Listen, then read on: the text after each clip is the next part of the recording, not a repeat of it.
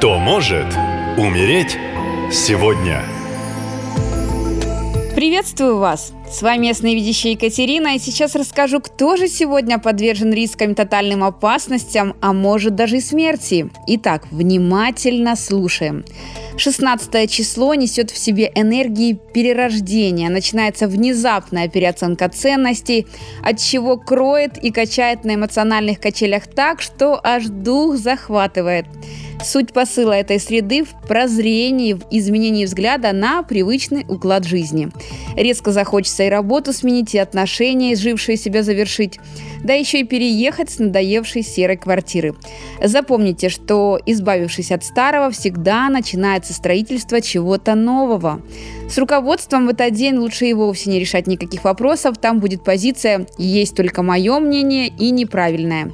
Лучше освободитесь от внешних и внутренних привязанностей, будьте открыты, идите вперед с оптимизмом и доверием высшим силам.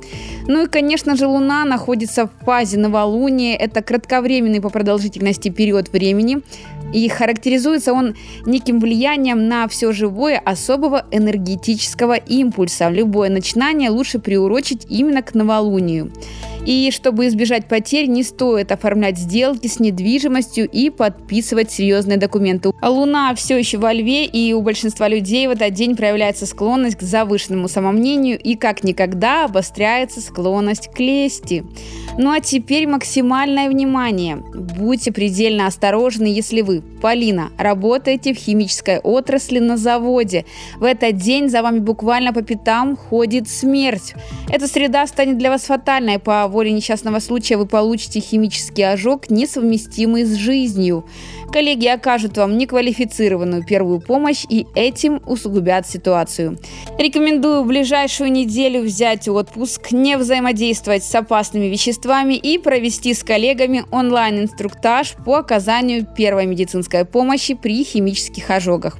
Не забывайте передать мои рекомендации всем дорогим вам людям. Будьте внимательны, если ваша и жизнь близких вам дорога. Ну и в завершение напоминаю, что уже в этот день ночью в новолуние я проведу свой мощный ритуал «Защити солдата». Следующий, кто уже не успел в этот раз, я буду проводить 31 августа, поэтому не забудьте.